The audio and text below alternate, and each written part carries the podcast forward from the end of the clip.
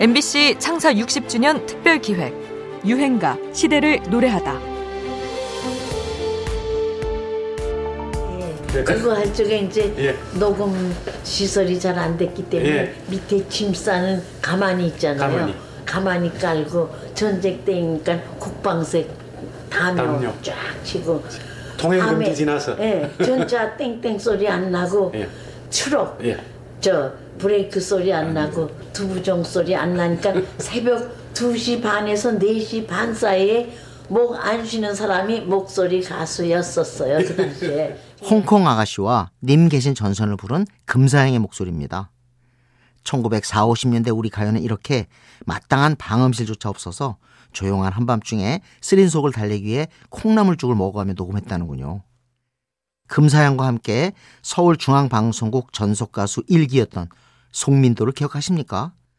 송민도는 한때 이름이 남자 같다는 이유로 본인의 뜻과는 상관없이 송민숙, 백진주 같은 예명을 쓰기도 했답니다. 청실 홍실 안다성과 함께 최초의 드라마 주제가 청실홍실을 불렀고 나 하나의 사랑, 카추사의 노래 같은 곡들을 취입했죠.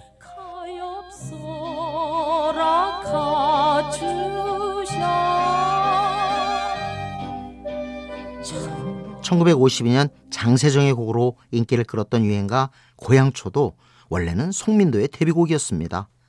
하지만 곡을 취입하고 히트 조짐을 보이려고 할 때 한국 전쟁이 일어나는 바람에 유야무야 잊혀지고 말지요.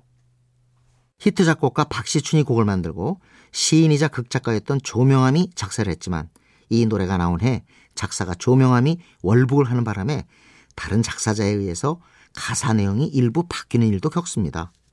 고향초는 전쟁으로 고향을 떠나야 했던 세대를 위로해준 노래인데요. 1972년에는 포크 가수 홍민이 리메이크한 곡으로 다시 한번 인기를 얻게 됩니다. 이때는 도시화로 고향을 떠나야 했던 세대를 위로해주지요. 부모와 자식 세대에 걸쳐 고향에 대한 그리움을 달래준 노래 부르는 맛이 있는 수작 유행가입니다. 송민도 고향초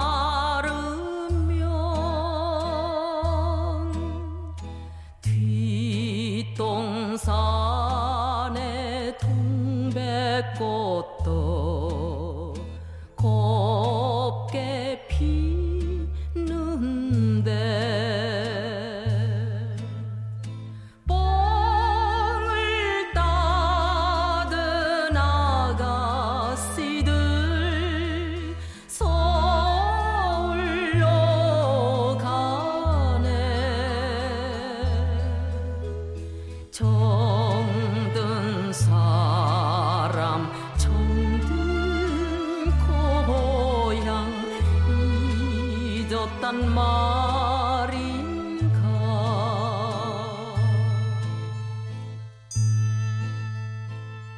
MBC 창사 60주년 특별 기획 유행가 시대를 노래하다.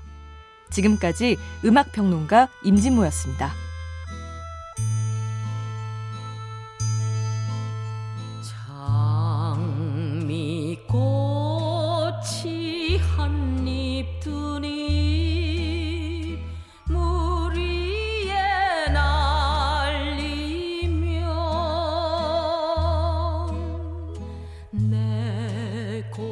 장에 봄은 가고 소리도 찬데 이 바닥에 정든 사람 어디로 갔나?